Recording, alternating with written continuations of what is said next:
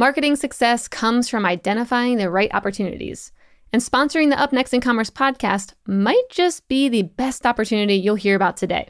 With tens of thousands of listeners, expert creative, production, and strategic promotion teams at the helm, not to mention millions of impressions at the ready, this is a growth opportunity you should not ignore.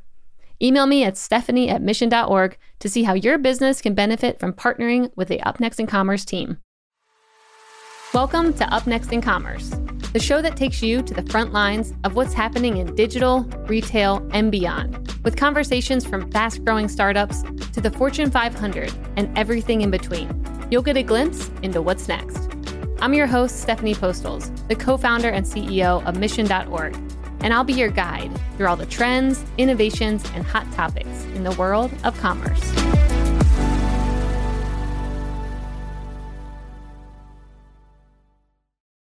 What are business leaders thinking about when they aren't winning at business? Family, travel, the latest TV show? Yes, yes, and hmm, maybe. But how about quirky business opportunities or little discussed financial trends? Or maybe even plant medicine benefits and alternative wellness? Mission Daily is back, baby, and our flagship podcast is better than ever. Mission Daily is the podcast for the business builder, the thoughtful marketer, the team manager the blue collar worker looking for new ways to think about life, finances, and health. This is for the people who want to break the status quo and laugh a little or a lot along the way. Join me, Stephanie Postles, and my co host Albert Chow as we address the subjects, thoughts, and trends that business leaders think about but don't often talk about. Tune into Mission Daily wherever you listen to your podcasts. See you there. Hey there, and welcome to another episode of Up Next in Commerce. Today we have two special guests Pete Maldonado, the co founder and co CEO of Chomps, and Stacy Hartnett, the VP of e commerce and marketing. Chomps is a better for you meat snack brand that has been exploding online and flying off the shelves of retailers, and it was bootstrapped from the very beginning with just a $3,000 investment. Welcome, Pete and Stacy. Thanks for having us. Thanks for having us. Yeah, I don't get to too often do like a roundtable style interview, so I feel like it's going to be a fun dynamic today. So thank you both for saying yes to this. For sure, we're happy to. So I want to start with the beginnings of Chomps because it has a super interesting story. Of course, anyone who hears, okay, this company was started with $3,000 from friends, became profitable, I think, after 30 days. It's an intriguing uh, pitch for any new founder. So, Pete, I would love to hear, you know, how this company was started. Yeah, well, uh, so the, the initial three thousand two hundred fifty dollars was the money I put in, my personal money, and then okay. um, it was actually Rashid matched that. So that was uh, I kind of had already started the company. Um, it was it was called Logic Meat Locker when we first started out, and the concept was very similar to like an Omaha Steaks um, except we were selling grass fed and finished beef. And so it was very simple, but we just kind of took that to the next level, really targeting CrossFitters and paleo dieters. Um, when I say we, it was me. Like I was kind of just starting this thing. I kind of started a little website and um, uh, I found a um, found a meat processor that could help me out with it, and uh, went to town. But I ended up kind of serendipitously met uh, uh Rashid at a poker night through a mutual buddy who made the in- uh, introduction there, and uh, we really hit it off. I talked a little bit about his background. He was an operations consultant, and um, so for me, that was that was a, he he was good with the operations and finance side of things, which I'm pretty terrible at. So. Um, I said, you know, very quickly we decided that uh, we started kind of talking about a potential partnership, and so the rest was history. Okay, how long was it when you met him compared to when you were doing it by yourself? Uh, it was only a couple months. I was probably a month or two into it, um, and I had mm-hmm. just built a pretty terrible website on a WordPress platform. Actually, I don't even I hadn't even started selling yet. It was really just kind of like a website about to launch, and I was just getting going. How did you know the market wanted this? I mean, were you building something that just you were like scratching your own itch and building building something that you wanted, or had, had you done any like testing or questioning of people of like this was something they wanted? So it's kind of funny. I tell this story. Um, back then I was kind of reading Tim Ferriss's books and I was uh, uh, uh, following his blog. As was everyone. As everyone, right? And so yeah. Uh, he had a guy named Noah Kagan on, and Noah, um, I think the the concept for the the blog post was something like start a multi-million dollar business over over this weekend or something like that. And um, this was probably in 2009 or 2010 where I actually read that. So I kind of started taking the tips that he put in there, and one of them was using Google Trends to establish, you know, search volumes and seeing kind of where these trends were. And that's honestly what I did. I mean, I, I had started CrossFitting. I was doing, I was paleo dieting. And then my background is I was a personal trainer throughout college. So I kind of had these idea that, you know, better for you snacks and these types of products would uh, would be, you know, I think there's a, there's a market for it. Um, and then Google mm-hmm. Trends mm-hmm. really confirmed that for me. But yeah, that was that was the the extent of the uh, the research. Man, we're gonna have to tag Tim into this episode. He's actually recorded in this studio here a couple times. We're gonna have to send it his way. and Be like, hey, Pete, your poster kid. He followed you, and look at this company now, yeah, blown up everywhere because of that one tip.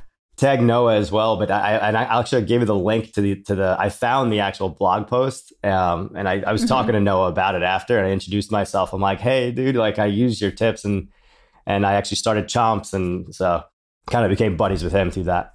That's awesome. Okay, so you guys started in 2012 and now you're doing really great. Like, how long did it take? Because I always like to level set for people. It's so easy to look at the brand and be like, it's flying off the shelves, it's doing amazing. but, like, what did that journey look like to get to where you are now? Like, was it a lot of years of just kind of like pushing, or was there a quick success after you kind of found that, you know, your customer base?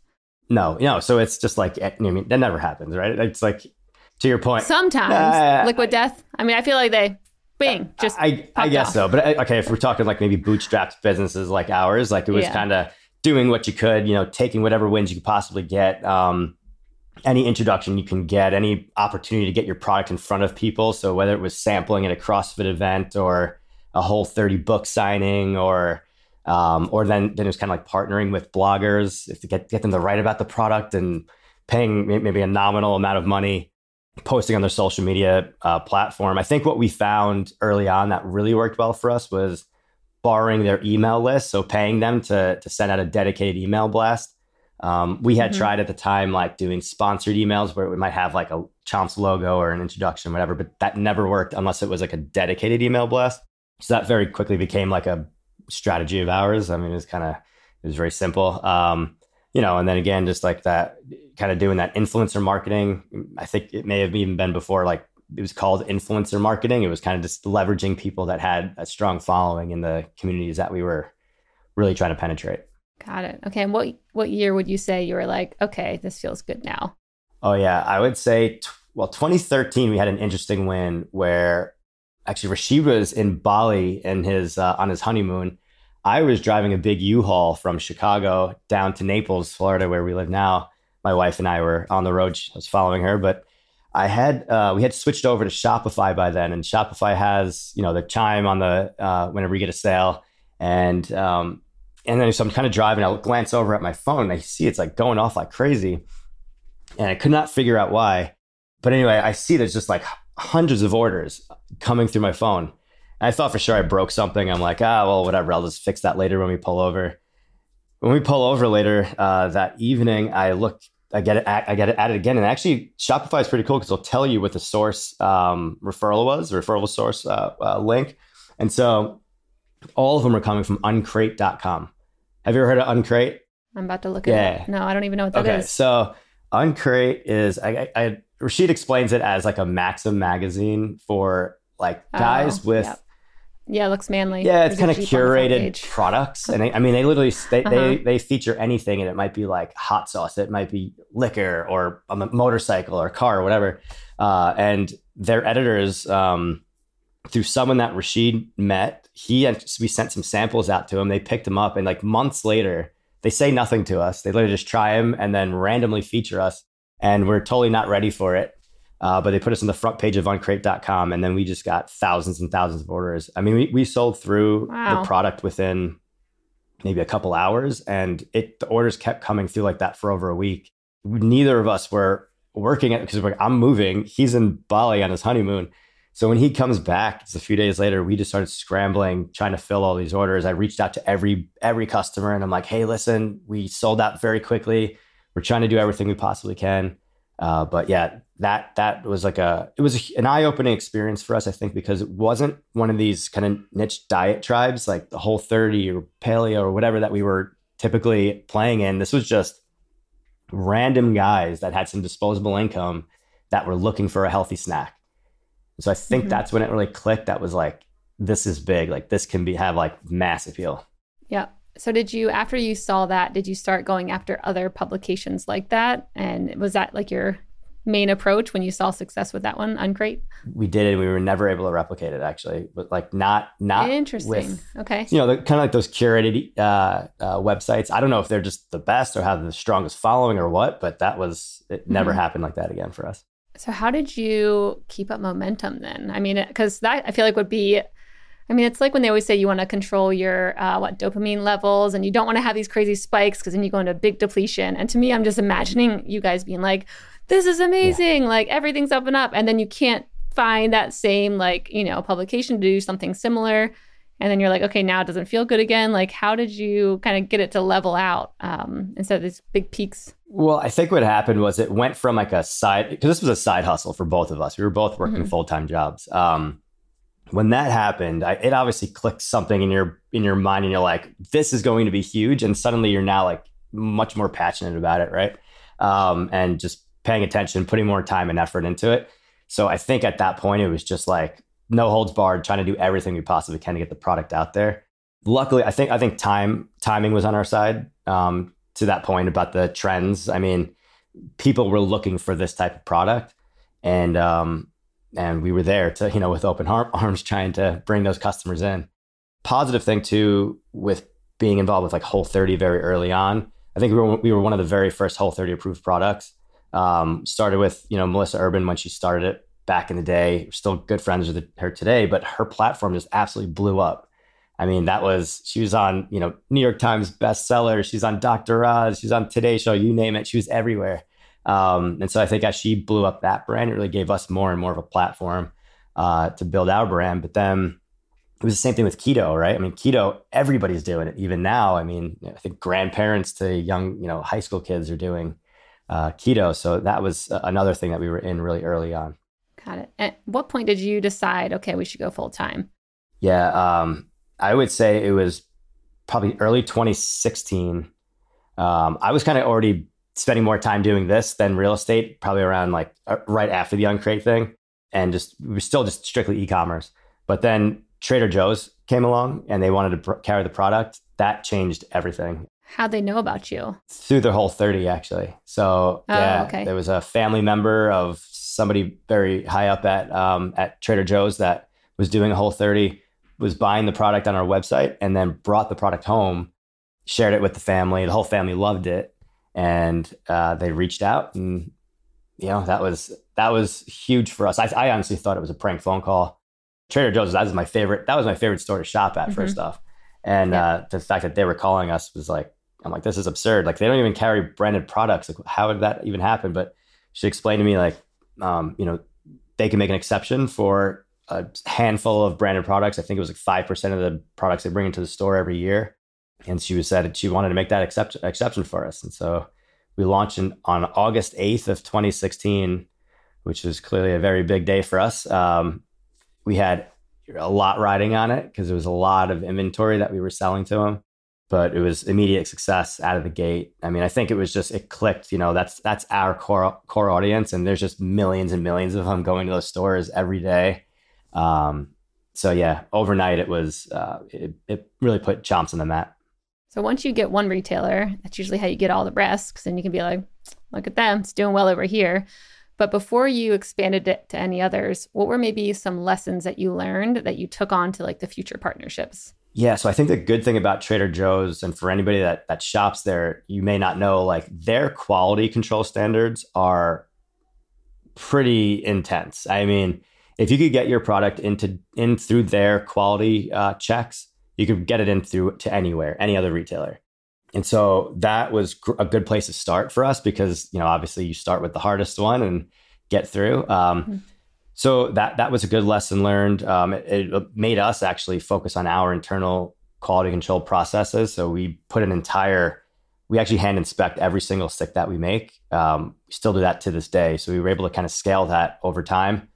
Um, not an easy feat by any means because we're making um, millions and millions of sticks every month right now. So you you could just imagine how uh, how tedious it is to to go through that. But it's it's part of what's makes our brand special um, is the quality, and I honestly feel like that's how why. do you inspect a meat stick? Like, what does that look like? It, it like looks like pick it up and you look at yeah, it. Or? so they come in these these 24 count boxes like this, uh-huh. and then you just take them out. We lay them out on a table, and it's just looking at them because this side is uh, clear.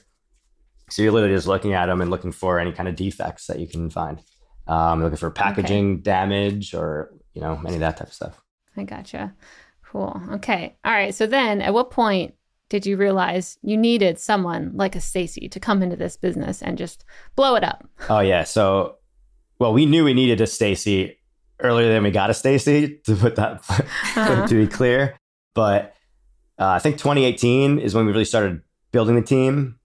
And then Stacy, you started in 2019. When did you start? It was 2018 in April. So yeah, almost four years now.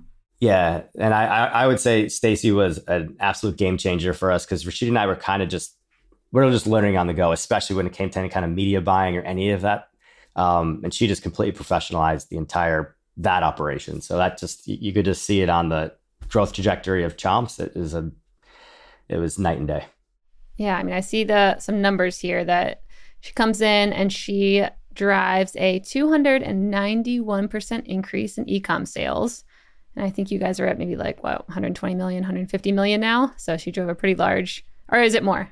no, it's it's like actually under. no, we're a little less than that. So we're like just just over the hundred million dollar mark. But yeah. Okay, I'm just projecting right now. You guys are gonna go, so I'm just yeah. future casting your numbers for everyone. Uh, and then also a 32% decrease in CAC, which is amazing. So before we get into what you're doing at Chomps, Stacy, I'd love to hear a bit about your background because you've had a cool path in the world of e-commerce.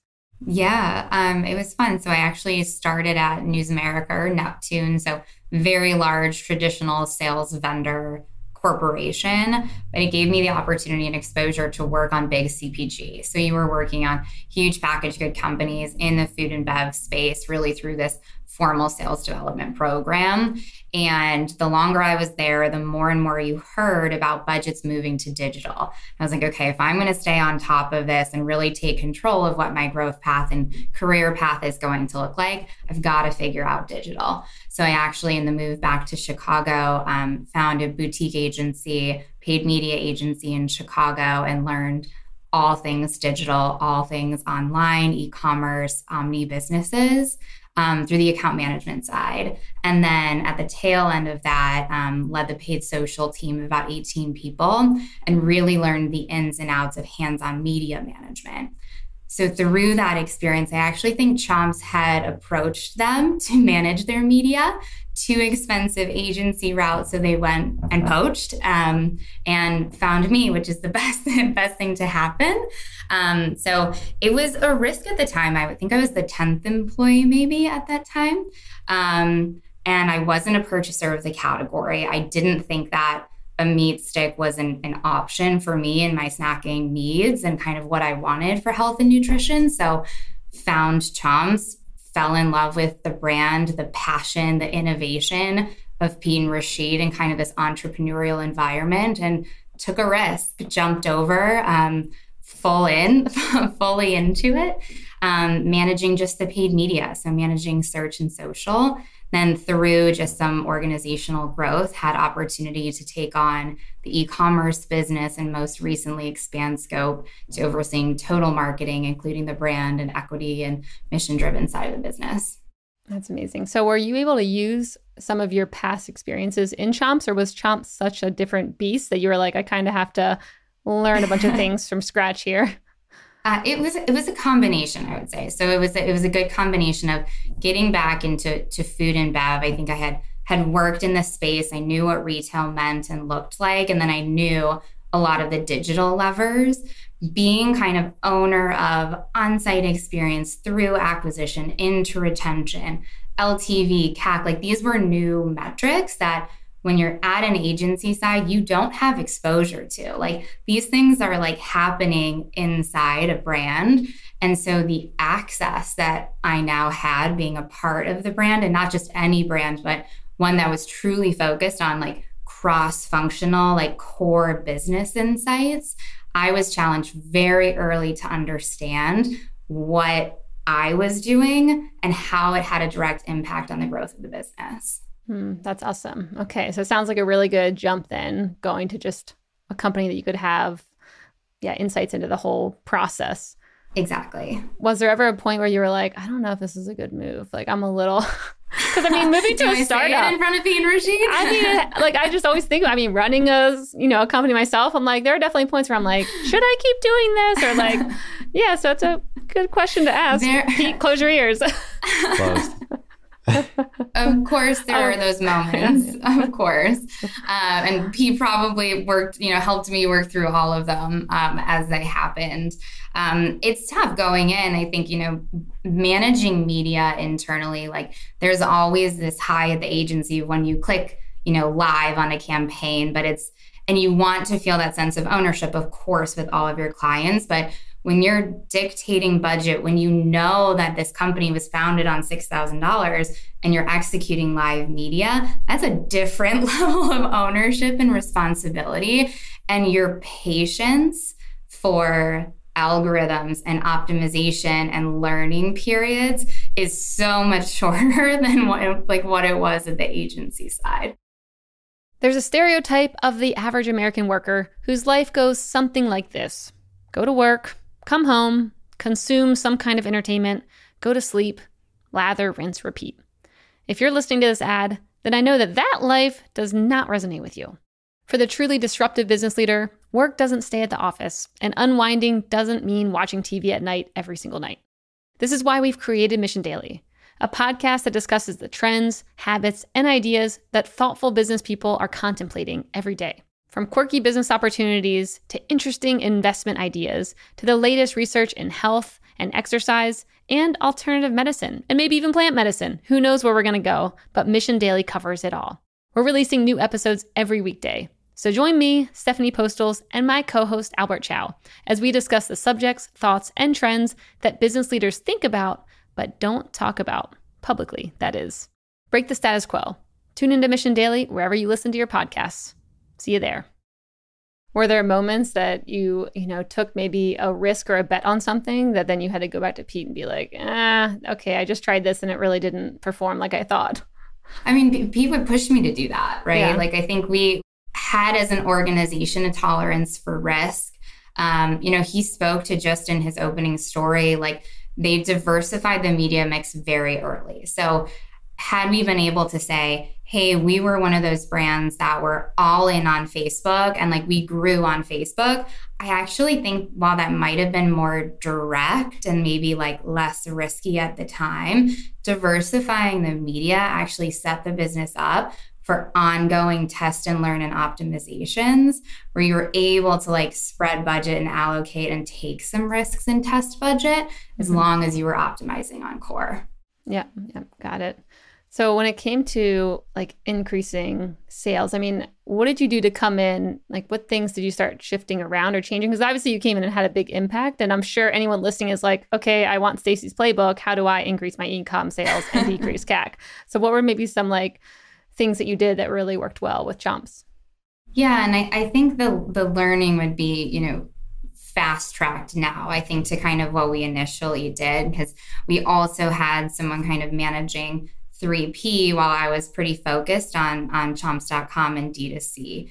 And I think what we learned very quickly was you have to be able to step outside of that and look at everything that's happening across e commerce, everything that's happening across brand and community building and retail. So I think understanding where you're allocating that those dollars and how it impacts other channels. Like if chomps.com was having a good day because of a large influencer, Amazon was too. So understanding kind of core business objectives actually opens up your toolkit and you're more likely to be optimizing across multiple tactics and ch- sales channels than if you just were in your own lane and had a, a direct lens. So, for an example of that, is pretty early on, like I came in and our, our Facebook budget was large. The efficiency was pretty low.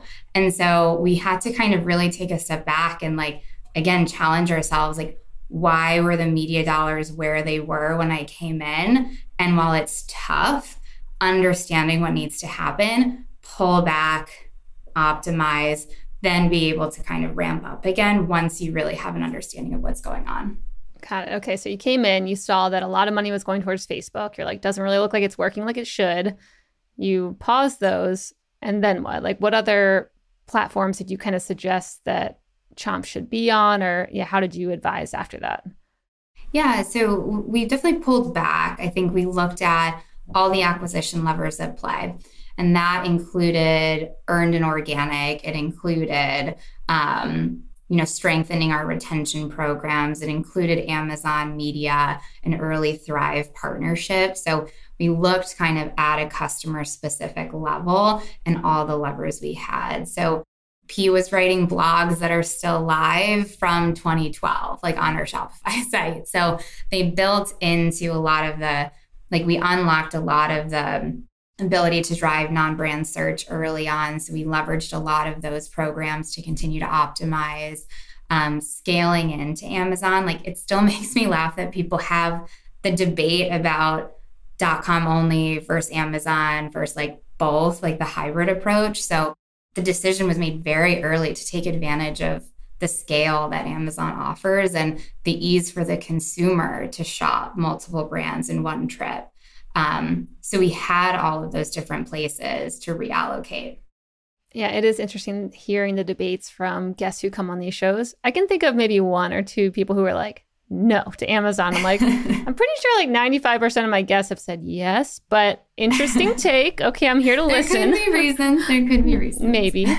But the other thing that does come up a lot is um, I do hear a lot of, and it's a lot of founders talking about focusing on a platform. Mm-hmm. And so I'm wondering like how you were able to come in and expand so much, which I'm guessing you did not have a team under you. I'm guessing it was just maybe you coming in and trying to do all that. Um, like, how did you? There was there was there a team. Was a team. Okay, so maybe that's think, why then. Okay, first I'm like, this yeah. is just Stacy coming in and having to do all this. Wow, that's a lot. No, oh my gosh, I cannot take that credit. There was okay. a team, and again, I think from from the founding story and roots of D2C growing into e-commerce, having that disciplined expansion into retail, like Pete and Rashid did invest in building team behind that. So small team, but it was it was a team. And it was, you know, heading into COVID, particularly when when that hit, we had such a strong foundation already to be able to build off of. I remember connecting with brands, you know, four, five, six times our size, and they would have less people on their e-commerce team than we did at the time. So we were very fortunate. We were busy, we were scrappy, but there there was some team there. Yeah. So Pete, how did you think about, you know, creating this team which with such like good roots that Stacy's mentioning? Like what did that look like? Let's talk about the way we built our sales team, for instance, our retail sales team. We did did things like very differently than anybody else, right? So we would actually we invested in insights and data and the more of like the sales operations part of it versus actual boots in the ground sales team. And I feel like that's really the way that we've we approached all functions within the business. So even the um, the ecom side, it was more of like you know having a leg up on the insights and data, and then like very very smart people versus having a ton of you know media buyers or content creators or all of these different things. It was more of you know figuring things out, learning what you're doing, and then kind of scaling the things that are working. And I feel like it was just kind of that slow, methodical approach from the beginning, and that was how we did everything. So and I, I feel like that gave us a leg up because um, I think a lot of other smaller brands they just kind of throw a lot of just cash at whatever it is. They find something, they hear something is working. They don't even know if it's working for themselves. They hear that someone other brand is doing it, and so they raise a bunch of money and then they throw money at it. And mm-hmm. I mean, it's just time after time that just fails. I mean, when you say you were investing in insights and data, like tell me more about that, especially when it comes to a sales team. It's so easy to think sales, okay, people approaching retailers or whatever it might look like to actually sell. But how did you think about kind of flipping that model and what did you invest in to give you like data? Yeah. So, I mean, obviously retail is easy because you've, you've got, you know, SPINS data, IRI data, Nielsen, you, there's a lot of different options. But then for e-commerce, we were really just focusing, digging into what's happening on our Shopify, um, then digging into Amazon, um, focusing on keyword searches, where are we ranking, SEO, all of those things. So it's really just kind of getting into the nitty gritty of what's happening, how are you performing, and again, on, finding those little unlocks. I'll give you an example. Actually, one of the the key search terms we would get really creative about things too. So one of the key search terms we decided to test out was um, was targeting vegans, which were a mm-hmm. meat based product. Why would we ever target yeah. vegans? And Stacy could probably talk more about this. Was this before your time or was this when you were with us, Stacy? I can't even remember anymore. I think it was like right when I started. Okay. Yeah. So so we had this idea, like you know, I I I had this this note, this like idea that I think that a lot of people are, are interested in veganism because they want to be healthy, but they're gonna miss meat or they're gonna come up with like health issues or some reasons why they need to come back to meat. But they're not going to forget the the things that made them drop meat in the beginning, right? So what what were those things? It was the nutrition, it was en- environmental impact, it was animal welfare. And these are all the things that we're already focused on as a company. So when they come back to meat, they're not going to forget those things that they learned, but they're going to look for the better for you options, right? They want the actually the the uh, more sustainably raised protein. And so that was the whole idea. So we decided let's test it out.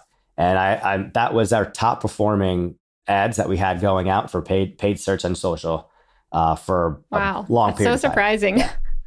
I feel like sometimes vegans are so like set in what they're looking for. I'm just really surprised that they actually got swayed to your product. Did you ever have any surveys or anything asking like, what was it that got you here? Because that's a pretty big sway.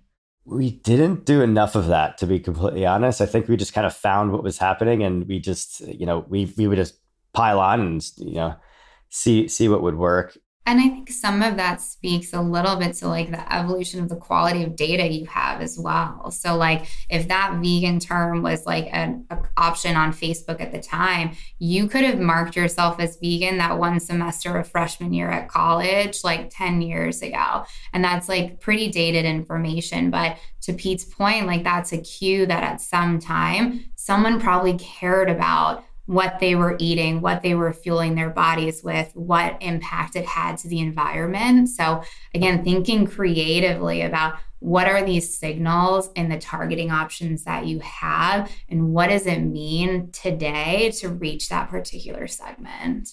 Mm, that's good. I love that kind of not just using the data that every other brand has access to and trying to find more signaling information. Mm-hmm. What are maybe other things that you guys watch that you think is maybe a little contrarian or you're like no one else is probably looking at like weather data in Florida when we're selling things or like what are just some interesting other things that you track that help signal maybe where your customers might be or what they might want? It's a good question. I think some of those insights come from like basket analysis. So I think like as I mean this is a common evolution of kind of targeting quality, but as some of those signals and platforms like Facebook kind of started to diminish, like the power of of retail data and actual purchase data is huge. So like just like listening and looking and combing through some of those insights that your retail partners or e-retail partners are able to provide will find really interesting prompts in your basket analysis and find complementary things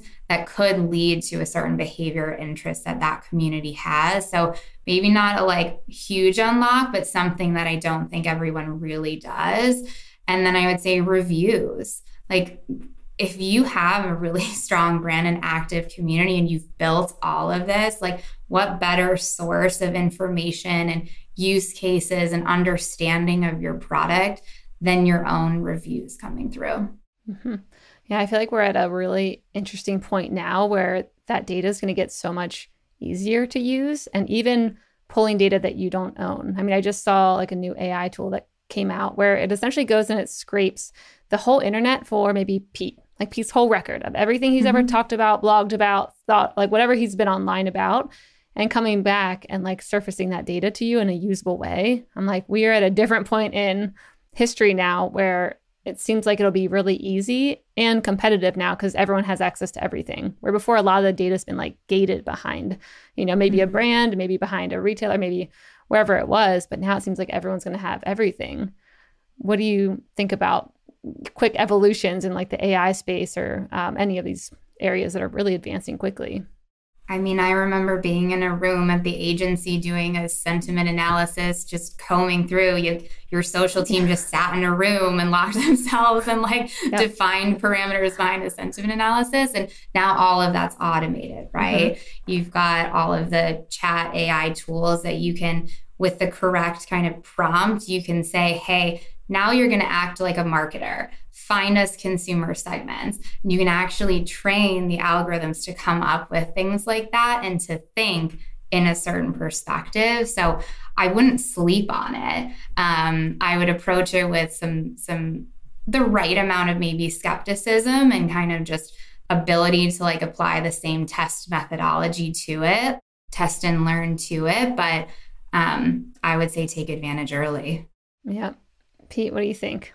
I still think, I mean, all the AI stuff is awesome. That's that's great, but I, I don't think that you know getting away from just tried and true, just data analysis is like is that that never fails you, right? I mean, so like, I mean, Stacy had her team doing such digging so deeply into like um, some of the data, like finding out, okay, this customer bought this number of times, and this is was the LTV, and those customers were it wasn't just like when did they buy or how big was the order. Is what was the actual item that they bought? What was the flavor profile? And then what does that turn into? And so it was we were getting really really smart about how these customers are being introduced to the brand in the first place. And then what does that create in terms of repeat purchase and then overall ltv i think those are things that many brands don't do enough of um, but we were mm-hmm. doing very early on as a very small brand. So it's getting very very smart about your customer base um, and nowadays it's just like, and really, and, and, I think also it's just not being afraid to try new things. I think the point is to, to find the next thing that no one else is hitting, right?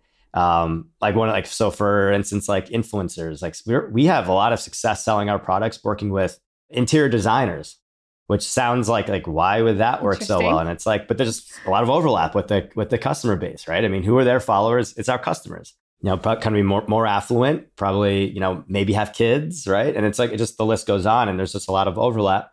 Um, but I think a lot of brands just don't think like that. Like just think outside the box. What what is it, and like what are these other communities that you can test? Mm-hmm. Yeah, I love that. Do you ever get uh, people poking fun at you for like naming it like a meat stick?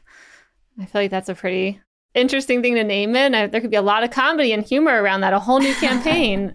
just something I thought about before you guys came on the show. no, we, we get we hear a lot of those actually. So it's um some of them are in, inappropriate, okay. some of them are, are funny, but it's.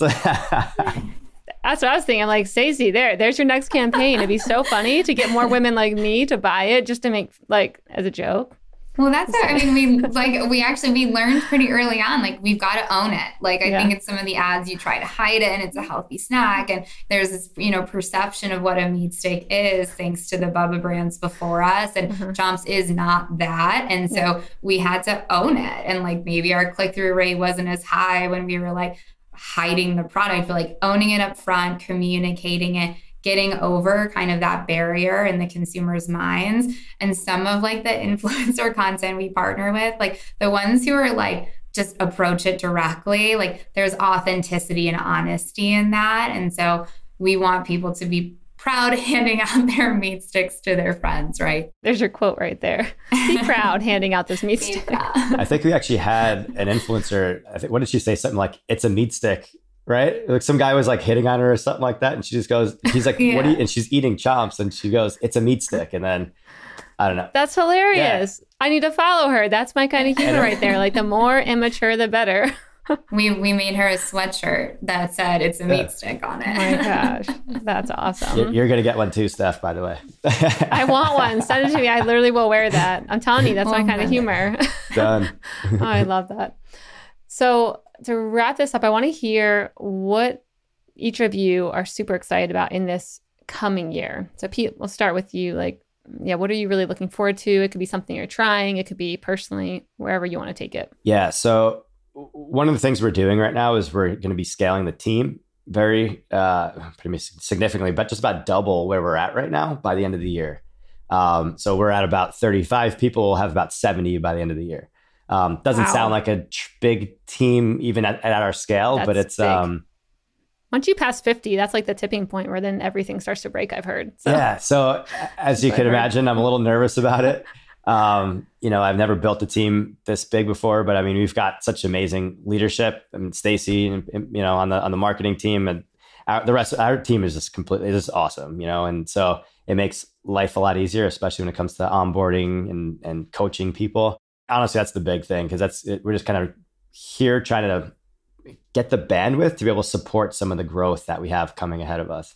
Um, then there's some of the innovation strategy that we have. Um, throughout the rest of this year and then you know beyond. But yeah, it's exciting stuff. That's awesome. That'd be cool. It'll be cool to bring you guys back once you get to that 70-ish point and then be like, okay, tell me all the lessons that you learned. oh, I'm sure there'll be tons. yeah. We'll be happy to share. Yeah. Yeah. Stacy, what about you? I think the same. I think t- team is really exciting for us. There's there's never a lack of ideas and things that we want to accomplish. So so bringing on um, you know a, a growth team of expert continued kind of building out that team of experts will be important um, in the in the marketing and e-commerce space i think we're really excited to continue the shift to support the business in omni distribution. So we really as we expand the retail footprint are very aware of what that means for our consumers for our customer journey for the jobs that we have to do as marketers. It opens up a whole new toolkit a whole new measurement opportunity and challenge um, to understand the impact of, of marketing um, and really scaling into a stage of building the brand and, and driving trial and growth to support that distribution. So, um, never a dull moment with an evolving growth business. Um, so, this year in particular, a few of those things are really exciting for us. Amazing. Well, I can't wait to follow along on your all's journey. Thank you for coming on the show today. For anyone who wants to go and buy some meat sticks, where should they go? You can head to chomps.com. Um, we have a, you can purchase directly or check out all the retail locations we're found in. While you're there, make sure to say hi to our amazing customer service and experience team. They always love to hear from you. Awesome. Thank you both. Thanks, Steph. Thanks.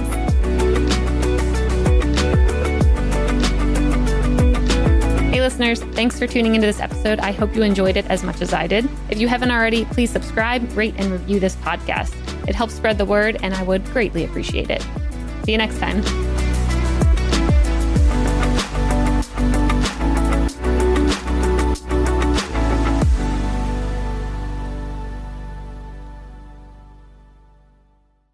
Thank you for checking out another epic hour of business insights and inspiration on the Up Next in Commerce podcast. If you like what you've heard and you're interested in partnering with us to bring your brand to a growing audience of e commerce experts, reach out to me at stephanie at mission.org to get the conversation started.